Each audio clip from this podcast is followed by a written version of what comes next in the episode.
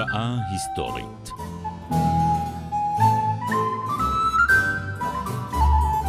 הכסף מניע את העולם. הפרופסור מיכאל הרסגור וליעד מודריק משוחחים על ראשוני הקפיטליסטים.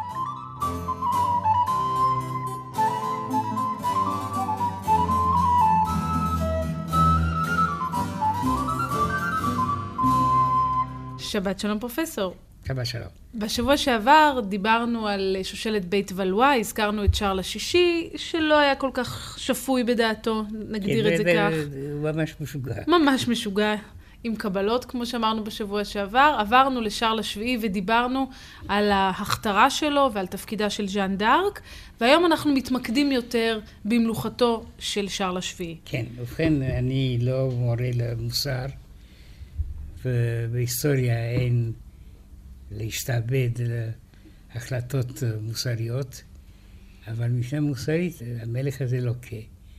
קודם כל, כשאהובתו אניה סורל, שהיא הייתה מאוד אהובה עליו, והיא למעשה הראשונה בסדרה כמעט אינסופית של אהובות מלכי צרפת עד המהפכה, כן. כשהיא נפטרה, הוא מיד מצא אחרת, באותו חודש. וצריך לומר, במקביל הייתה לו כמובן גם אישה חוקית. כן, בוודאי, ואישה חוקית היא מאוד חשובה, מפני שהיא בתה של יולנדה מארגון. אותה יולנדה, שכל כן. כך אה, ייחסנו לה חשיבות בסיפור הכתרתו של שרל השביעי. והיא אימה של אשתו של שרל השביעי. יפה. למעשה שרל השביעי היה הפרי של דאגתה שלה. היא רצתה לפתוח כתר לביתה, ועל כן אה, אי אפשר לעשות את זה בלי להקים את שרל השביעי. אבל אני מבינה שליבו של שרל השביעי לא היה נתון לביתה של יולנדה, אלא לאהובות המתחלפות שלו. זו סדרה עכשיו מפורסמת בישראל הצרפתית, שכנראה מלכות צרפת בכלל לא מעניינות את ההיסטוריונים, רק האהובות. מי היא אניה סורל? אניה סורל הייתה בחורה שהוא התאהב בה, היא הייתה מאוד יפה. צרפתייה, כי השם אניה הוא... כן, היא הייתה נקראת לאדם דה בוטה, גברת היופי. וכולם התרשמו ממנה. כאשר היא מתה, ומוזר מאוד מדוע היא מתה, יש חשדות שהיא נרצחה. היא נרצחה? ולא, כן, מיד נגיע לזה. כן. מיד, למחרת, הוא מצא אהובה אחרת. וזה התאים את הציבור. בצדק הדהים את הציבור. אי אפשר לעשות רצח מפני שאי אפשר להוכיח את זה, אבל כמה מיתות משונות היו אז בחצר, וזו הייתה שיטה מאוד uh, מקובלת. אבל למי היה אינטרס לרצוח אותה? למלכה הרשמית? לאהובות אחרות? לאהובה הבאה. לאהובה הבאה. כלומר, עוד לפני למעשה כנראה, שהיא- ואנחנו לא יודעים בדיוק מה קרה בחושך שם, והאינטריגות המלכותיות, כן. אבל העובדה שהמלך קפץ מיד למחרת, זה מראה שהוא היה מוכן מראש. זהו בדיוק. אבל יכול להיות שהוא גם עצמו היה... לא, מ- לא, לא, לא, לא, אני לא צריך להגזים. לא, לא. אין להגזים. הוא לא בכל זאת מלך צרפת. מסוכיסט, כן. אבל עכשיו באה פרשה שמאוד מעניינת, פרשת ז'אק קר. ז'אק קר הוא נס. נס. כן, מפני שזה קפיטליסט במידה מודרנית, אשר צמח פתאום בצרפת של המאה ה-15, והגיע לכוח עצום, אפשר להגיד גם פוליטי, גם צבאי. קודם כל הוא מימן את הניצחונות של שעל השביעי, וכאשר האנגלים נוצחו בנורמנדיה, וכאשר המלך המנצח נכנס רוכב בבירת נורמנדיה, רואן, לצידו רכב גם ז'אק קר. ז'אק קר היה סוחר, סוחר גדול מאוד. היו לו מאות אוניות, מאות אוניות. כן, ואלפי פקידים. הוא היה כל כך ידוע, שכאשר הוא נסע לרומא, האפיפיור היה מקבל אותו בארמון שלו, של האפיפיור, מה שלא נעשה אפילו למלך. מה, הוא היה האיש הכי עשיר כן, בצרפת? כן, כנראה, שיש לי בעולם. בעולם. באותה, באותה תקופה. לא היו עדיין מיליונרים אמריקאים. כן, ביל גייטס עוד לא היה בסביבה. בדיוק. ככה שהשטח היה פנוי. והוא היה קפיטליסט במובן מודרני. אבל זה מעניין שכבר אז, במאה ה-15, הכסף יכול היה לקנות מעמד שווה ערך ואפילו שעולה על זה של אצולה. כי אתה אומר שהאפיפיור קיבל אותו מה שהוא לא עשה לאף אחד אחר. בדיוק. מלך לא היה נתקבל בארמונה מהאפיפיור, והוא כן. סימן שהיו שני אפיפיורים, אחד אחרי השני, העריכו שחשיבותו של ז'אק קר עולה על זו של מלכים. לא שזה מפתיע שכסף הוא פקטור אה, של השפעה, אבל אני חושבת שבכל זאת מפתיע שזה מנצח אפילו דרגות של אצולה. בדיוק. זה דווקא סימן טוב. זה מבשר את התגובה המודרנית. כן, אם אתה חושב שלהעריך אדם לפי הכסף שלו זה טוב, זה בהחלט סממן של התקופה המודרנית. אני לא בטוחה שזה הדבר שאנחנו צריכים לשאוף אליו. אני חושב שלהעריך אדם לפי האהבות שלו, זה בוודאי לא מתקדם. על כן, אני לא רוצה להתווכח על הסטייל המוסרי של הבעיה, אבל בצד היסטורי, אנחנו נכנסים עכשיו לשלב חדש. I've got 90,000 pounds in my pajamas. I've got 40,000 French francs in my fridge. I've got lots of lovely lira now. The Deutschmark's getting dearer, and my dollar bills would buy the Brooklyn Bridge. There is nothing quite as wonderful as money. There is nothing quite as beautiful as cash. Some people say it's folly, but I'd rather have the lolly. With money you can make a splash There is nothing quite as wonderful as money. There is nothing like a newly minted pound. Everyone must hanker for the butchness of a banker. It's accountancy that makes the world go round. You can keep your Marxist ways, but it's only just a phase. For it's money, money, money makes the world go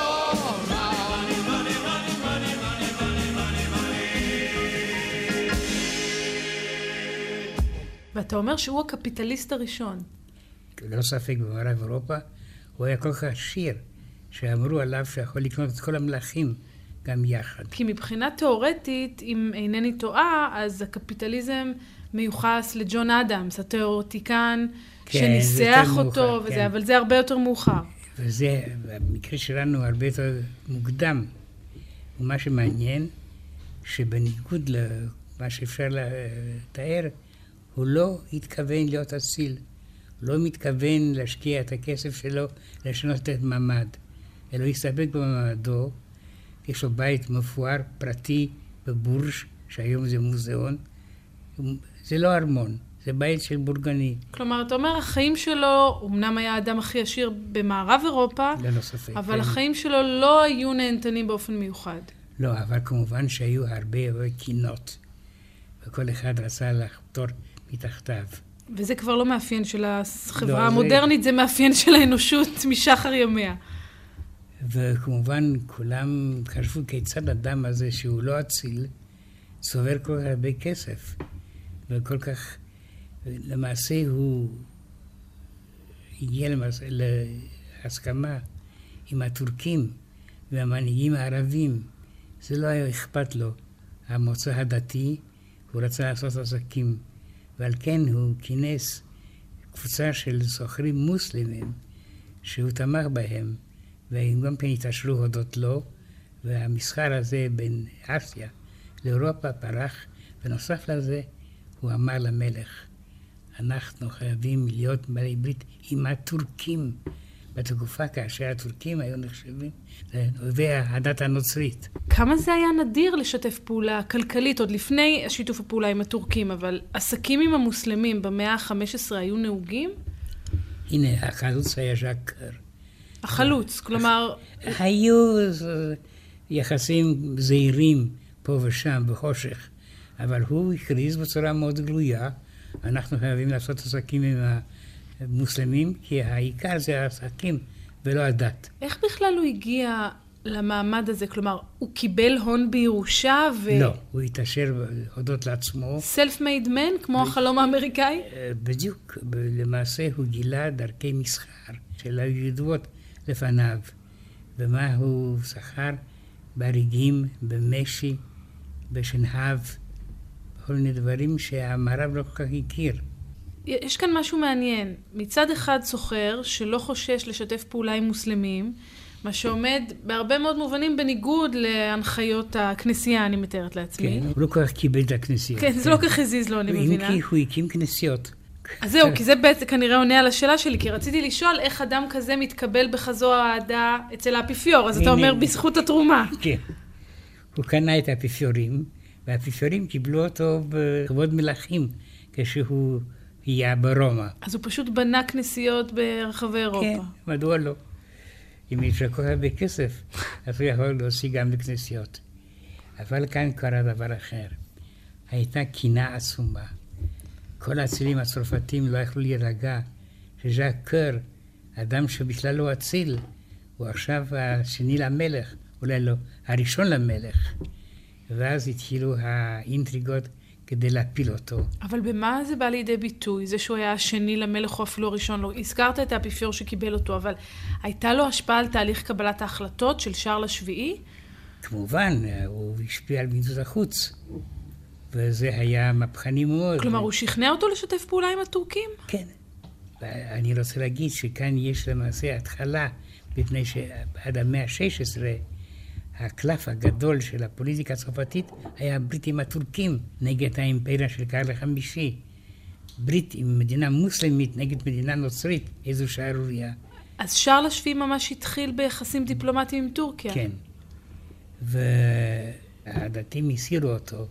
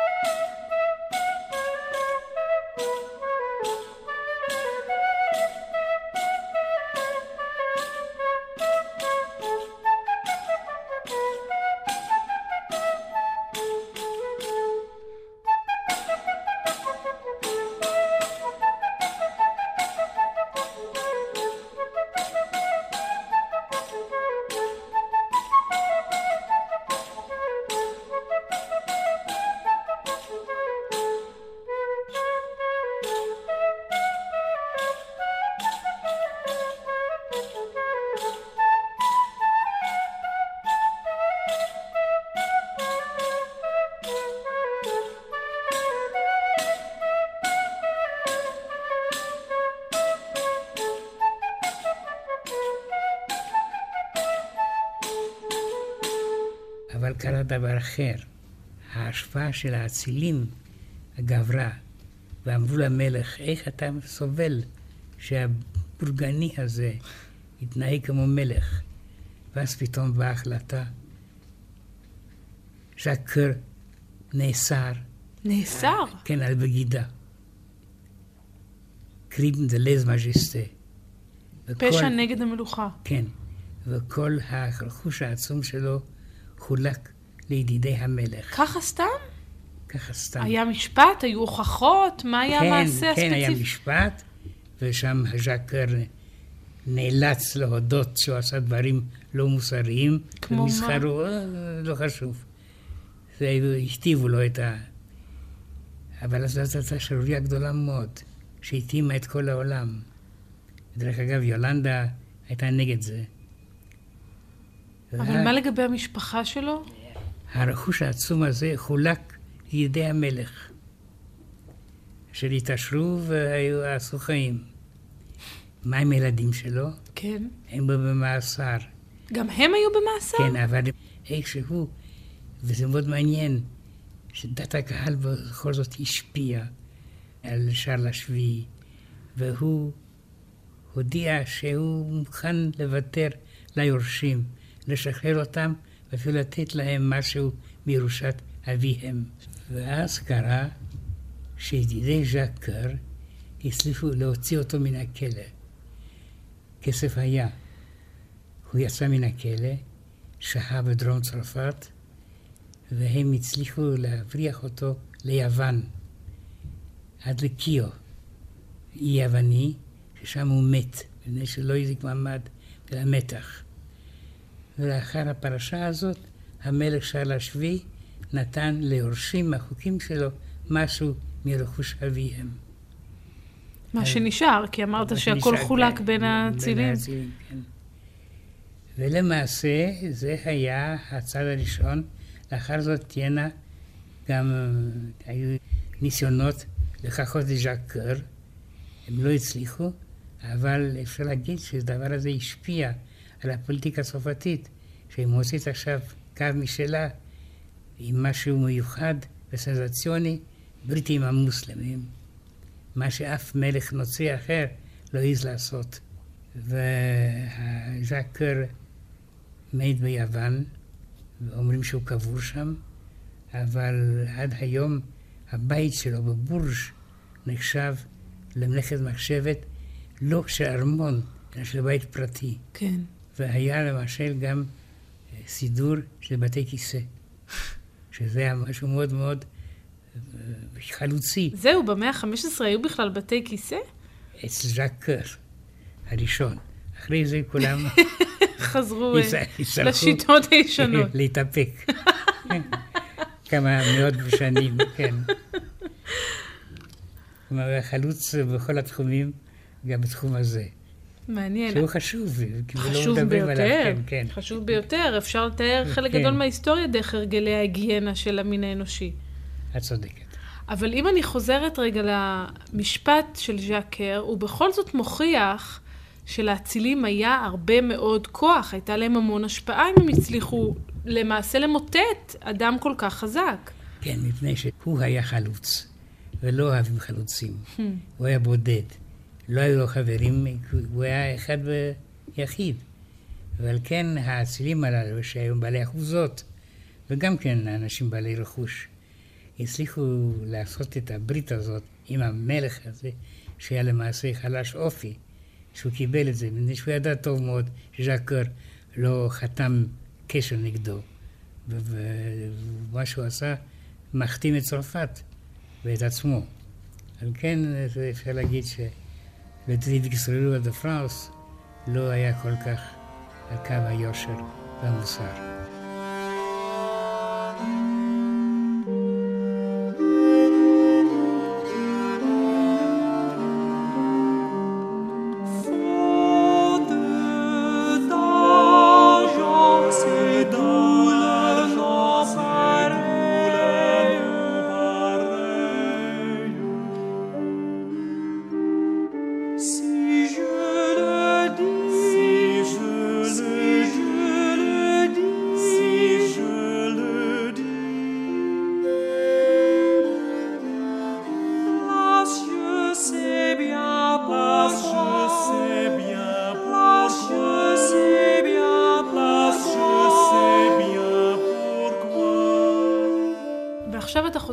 לשארל השביעי. כן, והוא זכה לכינוי הזה, אה, כפי שאתה מתאר אותו, המלך המנצח ביותר.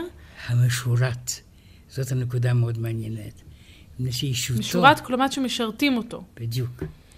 שהכישרון שלו זה לא היה האופי שלו, שהאופי שלו היה חלש. אלא מה שהיה, הוא הצליח למשוך משרתים טובים מאוד. והמשרתים הללו הם הם אשר הכריעו, וסוף סוף הודות להם ולא למלך, מלחמת מאת השנים, שנמשכה 116 שנים, עומדת להסתיים. זהו, ו- ובגלל המלחמה הזו למעשה הוא זוכה לכינוי הזה. הוא נחשב בוודאי. למלך המנצח המהולל, כי הוא מסיים את מלחמת מאה השנים. כן. איך היא מסתיימת? היא מסתיימת בקרב אחד, שהוא מאוד מעניין, מפני שבקרב הזה, ב-1453, ואני רוצה להזכיר לך, שב-1453 קורה משהו אחר, יותר מזרח. קושטה נופלת. טוב שהזכרת לי, זה היה לי באחורה של הראש, והיה צריך שמישהו יוציא את זה, את התאריך הזה. כן, זה תאריך ידוע לכולם. בדיוק. בוודאי, קושטה נופלת, כן. וככה, ואחר לומדים שבאותו חודשיים לפני שקופסה נפלה, קרה משהו גדול באיטליה, למעשה הניצחון הצרפתי, שלמעשה בקרב האחרון, פונטנל, זה מאוד מעניין, מפני שבפעם הראשונה הקרב הזה נפתח בתותחים שיורים כל הזמן. זאת אומרת, הצרפתים הוכיחו שמנצלים עכשיו התומו, הטריק החדש, כלומר, אה, כוח תותחים, ארטילריה. והזכרת בשבוע שעבר את האחים בירו, נכון? כן. שהם היו אלה שלמעשה אגרו את אבק השרפה. והם עכשיו הם עדיין חיים, ועדיין בקרב אחרי האחרון שאני הזכרתי, כאשר הצרפתים מתקדמים וכל התותחים רועמים, האחים בירו היו שם, ויכלו לראות את ניצחון תוכניתם, וגם לדעת, אני מקווה, שזה מעכשיו הלאה ייתן להם שם נצח בהיסטוריה. אבל זו טעות פטאלית של מלך אנגליה וקוצר רועי רציני מאוד. העובדה שהוא לא העריך נכונה את השינוי העצום שהולך פשוט להתרחש בכל שדה הלחימה. אני רוצה להזכיר משהו מעניין. כי האנגלים לא רצו להשתמש באבק שרפה. כאשר הצרפתים כבשו את בורדו, כן. אזרחי בורדו פנו למלך וביקשו שייתנו להם לסחור עם אנגליה. מבינה? מפני ש... מה היה הרכוש של בורדו? הכרמים. והאנגלים שלא רצו לשתות בירה שלהם, היו מאוד מאוד צמאים לעין הצרפתי. ועל כן הייתה מחשבה שאזרחי בורדו לא ייתנו לצרפתים לנצח, כדי שהם לא יפסידו בעסקיהם. כן. והדיפלומטיה הצרפתית פעלה באופן מאוד מעניין. הסבירו למלך אנגליה שאין טוב גם בפורטוגל, וזה לא במקרה. מיד אחרי שהם הפסידו את בורדו, מלך אנגליה כרת ברית עם פורטוגל, כדי לייצא לאנגליה את היינות הפורטוגלים, כך שהלורדים האנגלים לא ייאלצו לשתות בירה אנגלית הלאה. והזכרת כבר את התיאוריה הזו בשבוע שעבר, שכל מלחמת מאה השנים נובעת מהצורך של האנגלים להחליף את הבירה ביין. יכול להיות, אבל אני מדברת כרגע על ההחלטה האסטרטגית של מלך אנגליה, לא לאגור אבק שרפה, אלא להסתמך על השיטות הישנות של הלוחמה האבירית. אני רוצה להזכיר. זה מה שהפיל אותו בסוף. בדיוק. הוא חשב שזה משהו צרפתי, המצאה צרפתית, אוריגינלית. אנחנו האנגלים לא נלמד את הצרפתים, כי אנחנו סוף סוף כבשנו אותם במשך מאה שנה, ניצחנו אותם, ולא נלמד מהם. וזו הייתה טעות פטאלית. יש תמיד ללמוד מן האויב. וזה טוב לכל תקופה, לכל מעמד, לכל אזור. ובעתיד האנגלים יוכלו גם ללמוד מהדיפלומטיה הצרפתית. כמה שנים אחרי הפרשה שלנו, פלש המלך אנגליה לצרפת. ומלך צרפת החדש, של לואי ה-11, הבן של שרל השביעי, שאל את המפקדים שלו, מה הם תותחים? אמרו לו, הם עדיין לא מוכנים, הם יהיו מוכנים בעוד כמה שנים. והייתה תתימה. ואז המלך הצרפתי אמר, לקנות נקניק. נקניק בכמויות אינסופיות. הוא הגיע למקום הנחיתה של האנגלים ואמר למלך האנגלי שידע צרפתית, השושלת האנגלית הייתה צרפתית. אוקיי. ממוצא, מוצא, כן? הוד מלכותך, אני רוצה להזמין את הצבא שלך לארוחה. והמלך האנגלי, אדוארד הרביעי, לא כל כך נוח, אבל הוא אמר, בבקשה.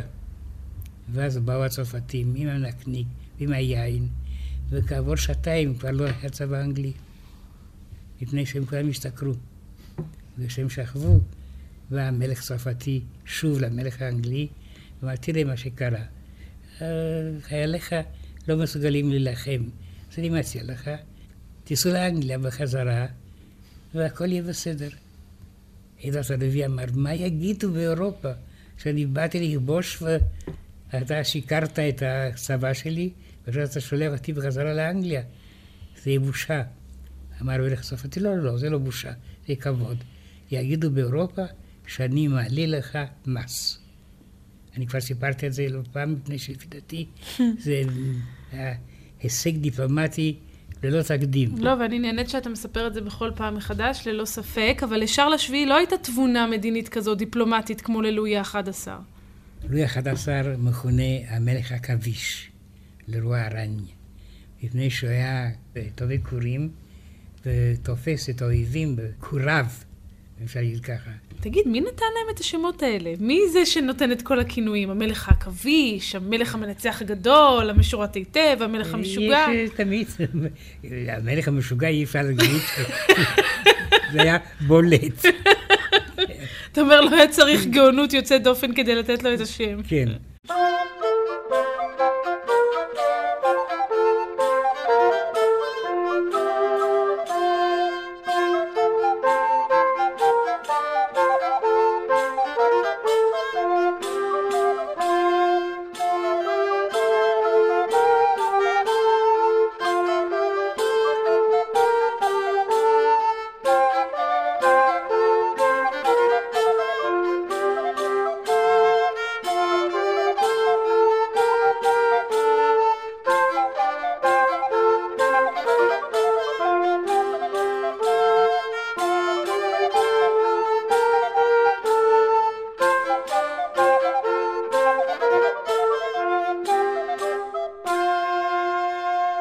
לפני שנמשיך הלאה, הזכרת קודם בחצי מילה, כאילו כולנו יודעים במה מדובר, את נפילתה של קושטא, שהתרחשה באותה שנה, כן. 1453. כן.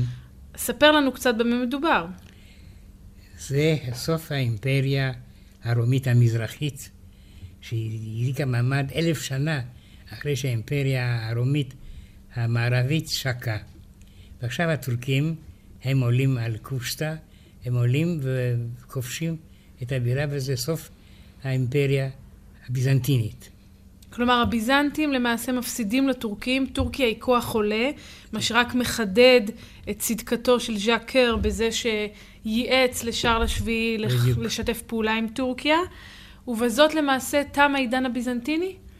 כן, מפני שהם לא מסוגלים להקים את עצמם, הם לא המציאו שיטות חדשות של לחימה, הם לחמו לפי השיטה הפיאודלית ונוצחו. וכך מתחילה האימפריה העות'מאנית? כן, למעשה כן.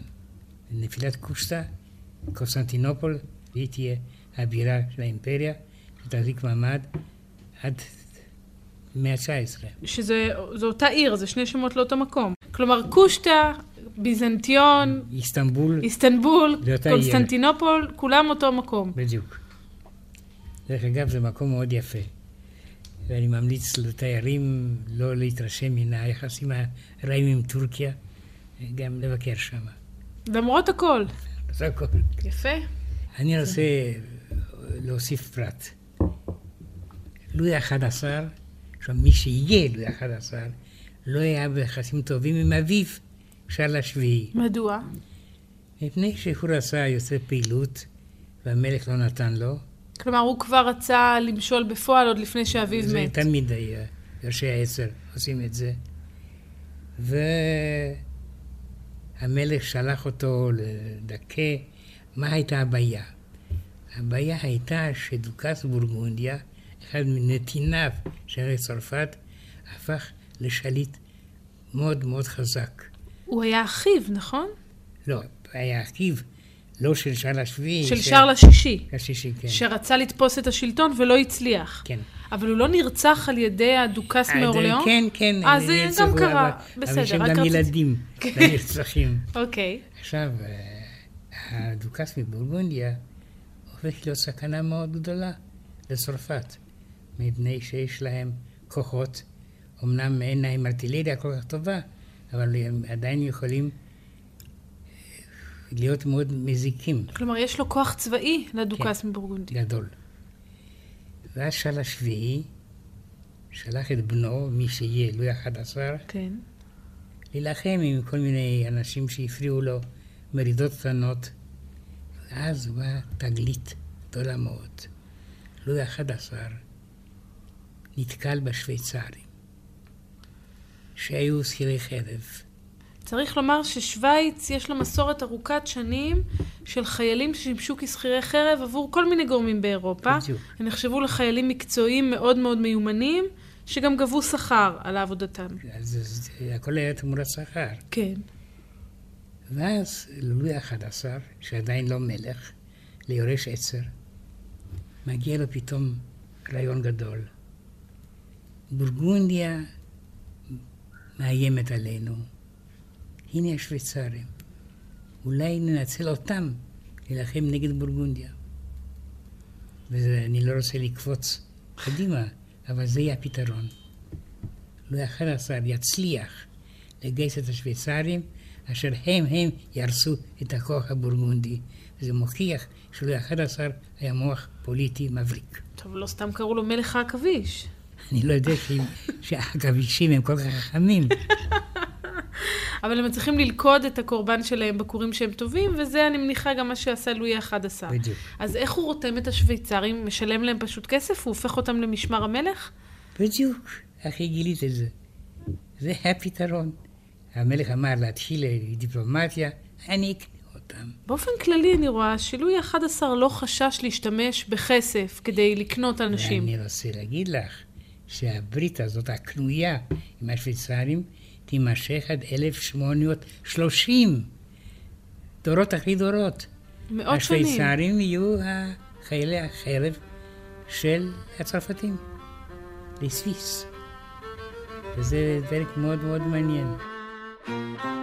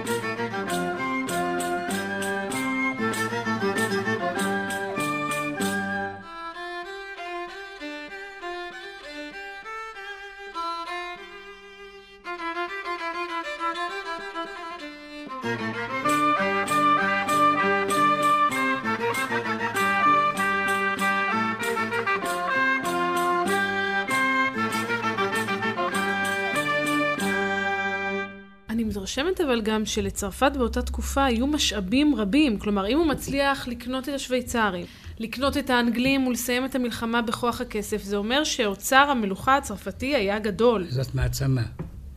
והצרפתים רצו כל הזמן לעשות ממנה המעצמה העיקרית של אירופה, ומאוד מתפלאים היום שזה לא קרה. שקיימת אמריקה.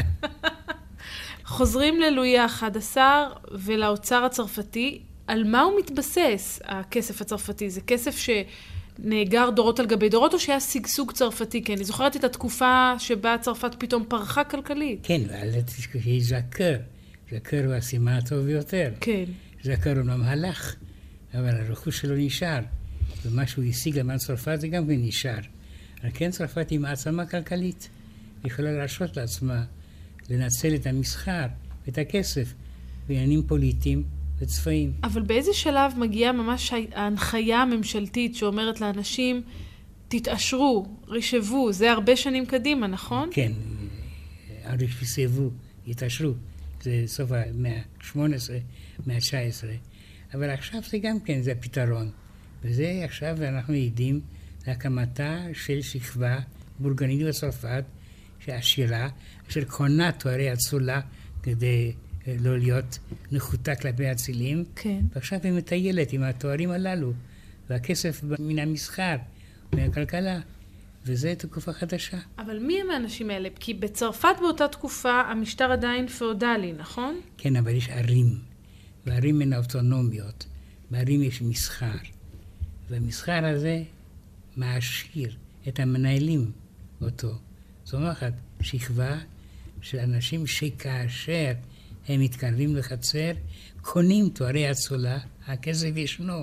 כן. ועל כן פתאום הם הופכים אצילים. אז יש בעצם שתי שיטות כלכליות שמתנהלות במקביל. כן, אחת ואני- היא המערכת הפאודלית של בעלי אחוזות, כמו שאנחנו מכירים, איכרים שעובדים אותם וזה- וכיוצא באלה, והשנייה בערים. ואני רוצה להגיד לך, מי יכול להרשות לעצמי אה, ביטוי אישי. אתה יכול להרשות לעצמך כל מה שאתה רוצה. עבודת הדוקטור שלי היא לתקופה, זה סוף המאה ה-15, ראשי המאה. והייתי חייב לבדוק כל פעם מיהו האיש הזה. הוא אציל הוא סוחר שקנה תואר אצולה. כלומר, כל בן אדם שחקרת, היית חייב לוודא מה מקור תואר האצולה שלו, כי כל כך הרבה אנשים קנו תואר אצולה. אבל לפי ההתנהגות שלהם, הבינותי מי מי הוא מי. מפני שהאצילים היו לא כל כך חכמים. האצילים לא היו חכמים, בדיוק. ודווקא הבורגנים היו. בוודאי שהבורגנים עשו את עושרם בעצמם, עכשיו שהאצילים ירשו, ואין צורך להיות גאון כדי לרשת. אגב, מתי נכנס השם, שם התואר נובורישים לתמונה? זה עכשיו, המתעשרים החדשים, זה מגיע עכשיו או יותר מאוחר? יש נובוריש כל פעם. ואומנם מי שיודע צרפתית יכול להגיד נובוריש, אם כי המושג שלך הוא מן המאה ה-19. מן המאה ה-19. כן. בוא רק נסביר, נובוריש זה מתעשר חדש. ובלזק תיאר אותם, אבל זה כבר לא שייך לתקופה שלנו. כי גם פה אנחנו מדברים בעצם על שכבה של מתעשרים חדשים, בורגנים, שהופכים להיות אה, אנשי אצולה בזכות הכסף שלהם. כן, מפני שהאופנה דורשת שיהיו אצילים. הם לא היו אצילים, הם עשו עסקים. אבל היות בחוץ, אם אתה נפגש עם אנשים אחרים, טוב שאתה תוכל להגיד, אני ברון, אני רוזן, אני תת רוזן. ועל כן אה, הם התאימו את עצמם לאווירה. האווירה היא פאודלית, אבל העסקים הם בורגניים.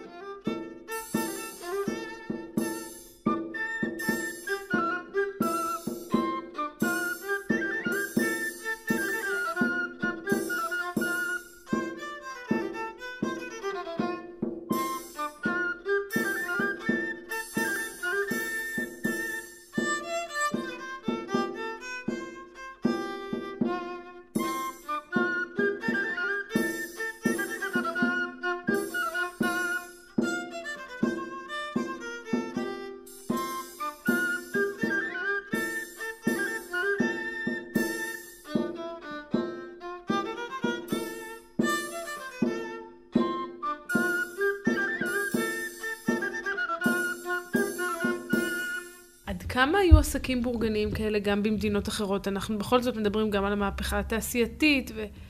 יש כאן אזור שלא נגעתי בו, זה הולנד. הולנד תהיה מקום הניצחון של הבורגנות הגדולה, החדשה. מה קורה בהולנד? זה מצב מאוד מאוד מעניין. מפני שהולנד לא קיימת. כלומר, היא נקראת ארצות השפלה. והיא מורכבת למעשה משני עמים, הצרפתים וההולנדים. וזה מקרה שהיום מעסיק את בלגיה, שבלגיה גם כן מורכבת משני חלקים, דובר צרפתית ודובר הולנדית. היום יש משבר גדול מאוד בבלגיה, מפני ששני החלקים רוצים להיפרד, בעיקר ההולנדים רוצים להיפרד מבלגיה ולהקים מדינה יחד עם הולנד. על כן זה אזור של תעשייה, של מסחר, והם למעשה העשירים החדשים של אירופה. בתקופה שאני מדבר עליה, אמסטרדם היא העיר הגדולה ביותר בעולם, באמת? לפחות בעולם האירופאי. מעניין. כן, לא רק אמסטרדם, גם האנדוורפן והערים הגדולות של בלגיה, הם הם מקורות של עושר עצום. אבל מה מאפשר דווקא להולנדים, ואתה מדבר על עם שהוא חצוי לשניים בעצם, מה מאפשר דווקא להם פתאום להתעשר ולהפוך למין מעצמה כזו? אינדונסיה, אינדונזיה? כן, הרי הם גילו את זה. כשהיו הגילויים הראשונים, וכריסטופור קולומבוס גילה את אמריקה, ההולנדים הלכו בכיוון אחר. הם הגיעו לאינדונסיה, והם לאט לאט השתלטו עליה. וזה היה המקור שהיה הרבה יותר צנוע ובלתי ידוע מן המקור האמריקאי, אבל זה היה בכל זאת יסוד העושר ההולנדי היוצא מן הכלל. אז הם בעצם משתמשים במשאבי הטבע שקיימים באינדונזיה, ומתחילים לסחור בהם, המסחר הוא זה ש... בוודאי. הם הצליחו לסחוט מאינדונסיה מה שעשה מהולנד, המדינה העשירה באירופה בתקופה שלהם, במאה ה-16. ולמה אתה רואה בזה ניצחון של הבורגנות החדשה? כי זה בא מלמטה? מפני שלא היו אצילים רבים. האצילים היו באזור הבלגיה, הקתולי. בהולנד הם היו למעשה אצילים שהתנהגו כמו בורגנים, והם קראו לעצמם גם פעם אחת כשהייתה אספה בבריסל, ויועץ המושלת אמרו לה, גברת, את תתחשבי בג, האלה ג' זה נקרא קפסנים. והאצילים שהיו נאספים שמעו. הם אמרו, כן, ג', אנחנו ג'. והם הרימו את הדגל של הקבצנים, אנחנו הקבצנים. והם הצליחו לגרש את השלטון הספרדי. אז זהו, זו באמת הייתה השאלה שלי. מי שולט עכשיו בהולנד? בהולנד יש מהפכה. השלטון הספרדי רוצה לחזור להולנד, והוא, פיליפ השני, מנסה לכבוש את הולנד, הוא לא מצליח, ומתחיל עכשיו תקופה של מלחמה עקובת מדם, של קינה. למעשה ההולנדים מוצאים נשק מסתורי. הם הופכים לפרוטסטנטים. ואז הם טוענים, אנחנו לא חייבים לשמוע מה שאומר השליט הזה, שהוא קתולי. וזה, הקתולי זה סייע. אנחנו מחזיקים בדת האמיתית, הפרוטסטנטית. אז יש להם שלטון אוטונומי? הם יגיעו לעצמאות. איך למעשה ההולנדים משיגים את העצמאות?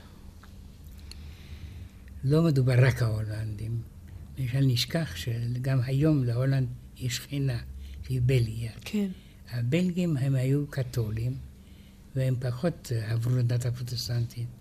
ההולנדים בצורה מסיבית קיבלו את הדת הפרוטסטנטית, וקמו נגד הכנסייה הקתולית. שאיך זה קורה דווקא בהולנד? הם הגיעו למסקנה שהדת הקתולית היא נשק לדכא אותם. והיה מרד עממי, שדרך אגב, הצטיין בעובדה ששיחקו כדורגל בכנסיות. זה כדי לציין מה הייתה האווירה. כלומר, הם עד כדי כך זלזלו בממסד הכנסייתי, שהם ממש קיימו שם... הקתולי. הקתולי, שהם כן. קיימו שם משחקי כדורגל. אבל אתה מתאר את המעבר לפרוטסטנטיות מקתוליות כהחלטה פוליטית. כלומר, הם הבינו שזה... לא, זה פשוט האמונה של ההמונים. ההולנדים היו, קיבלו את הדת, כן.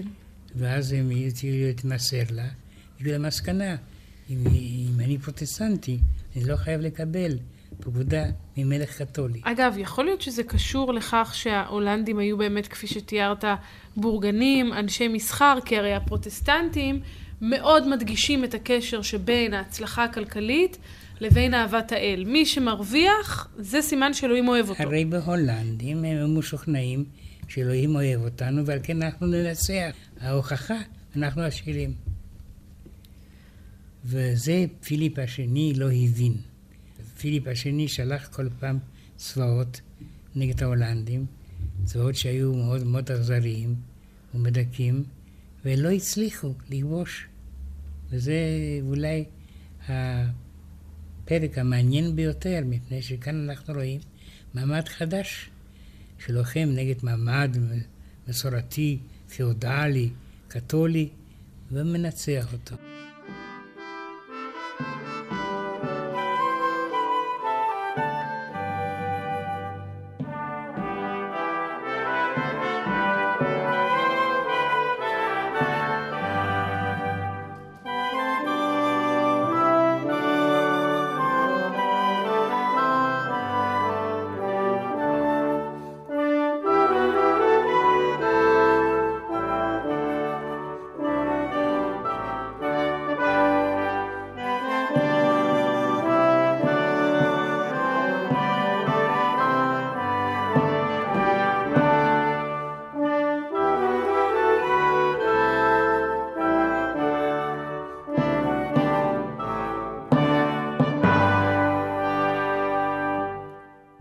לא מצליחה להבין זה איך ההולנדים משיגים את הניצחון הזה. כי עד עכשיו דיברנו על ההתעצמות הכלכלית שלהם ועל העניין הדתי, אבל מבחינה צבאית, להולנדים יש כוח? הם מתארגנים, ויש ערים הולנד, זלנד וכולי, יש כמה מדינות שהם למעשה מרכיבים את הפרובינציות המאוחדות.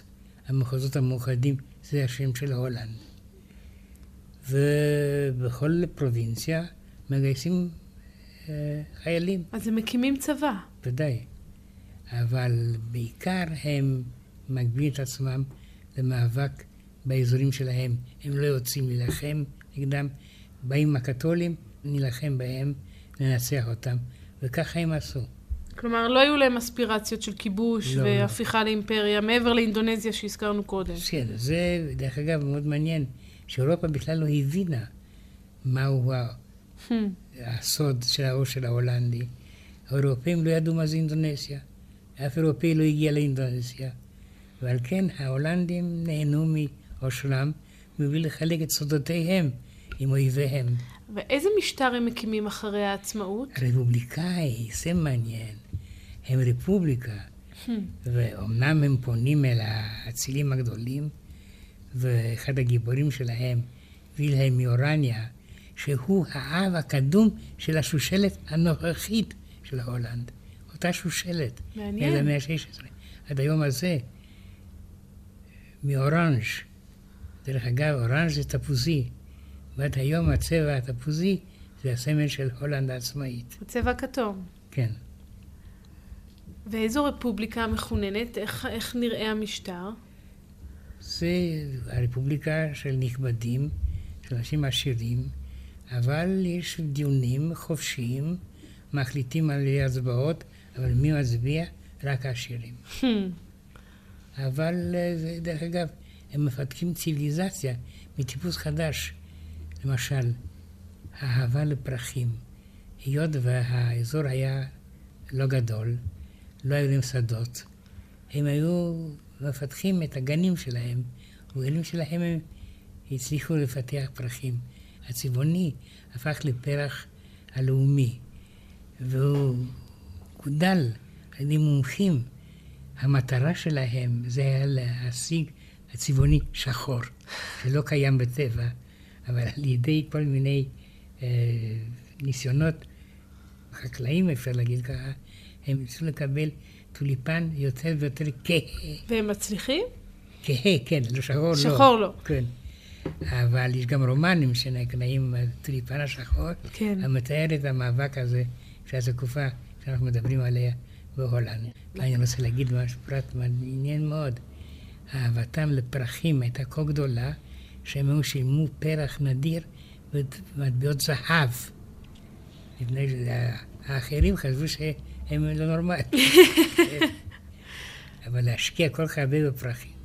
אבל הולנד רצה לקבל ציוויליזציה משלה, שלה, שלא מושפעת לידי האחרים. ואיך המדינות האחרות מקבלות את הישות החדשה הזו? בקינה. בקינה. כי הזכרנו קודם את צרפת, והשגשוג שלה, צרפת והולנד הן בעלות ברית? בעלות ברית כמובן. לא רק זה, שתבוא תקופה כאשר האינטלקטואלים הצרפתיים ינסו למצוא מקום בהולנד. דקארט למשל, חי רוב חייו בהולנד, מפני שבהולנד הוא היה פנוי מן הדיכוי הקתולי. וזה הפך להיות אה, אזור דייס פסקל, משיכה. וההולנדים הבינו את זה, שהיתרון האינטלקטואלי שלהם, מה שמחזיק אותם באירופה, מה שמושך אליהם אינטלקטואלים מכל הסוגים, ומה שמבטיח לכם התפתחות מדעית.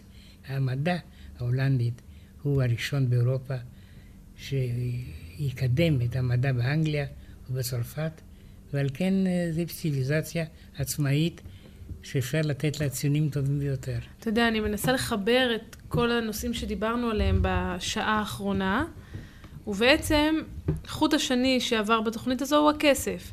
הכסף הקנה לז'אק קר את המעמד, בסופו של דבר גם הביא לנפילתו, אבל הקנה לו מעמד יוצא דופן. הכסף הוא זה שאפשר ללואי ה-11 לכרות ברית עם שווייץ ולהפיג את איום המלחמה האנגלי, והכסף הוא זה שהופך את הולנד למעצמה. כי אנחנו עדים ללידתו של הקפיטליזם, הצעיר, הטרי.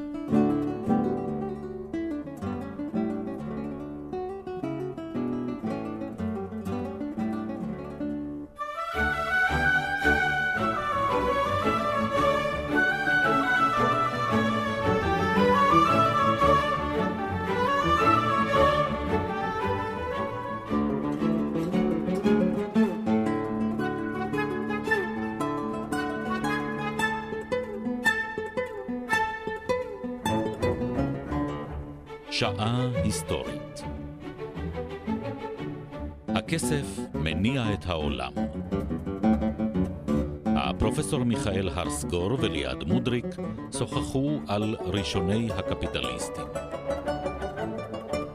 עורכת דרור שרון, ייעוץ מוסיקלי עמליה רוזן.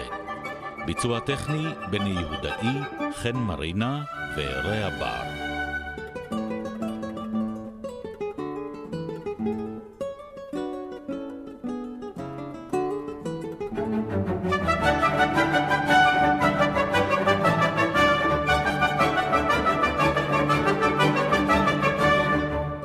בתוכנית הושמעו קטעים מוסיקליים מאת אדריאן וילרט וחואקין רודריגו, קטעי מוסיקה עממית מימי הביניים ותקופת הרנסאנס, ההמנון ההולנדי ושיר בביצוע חבורת מונטי פייתון.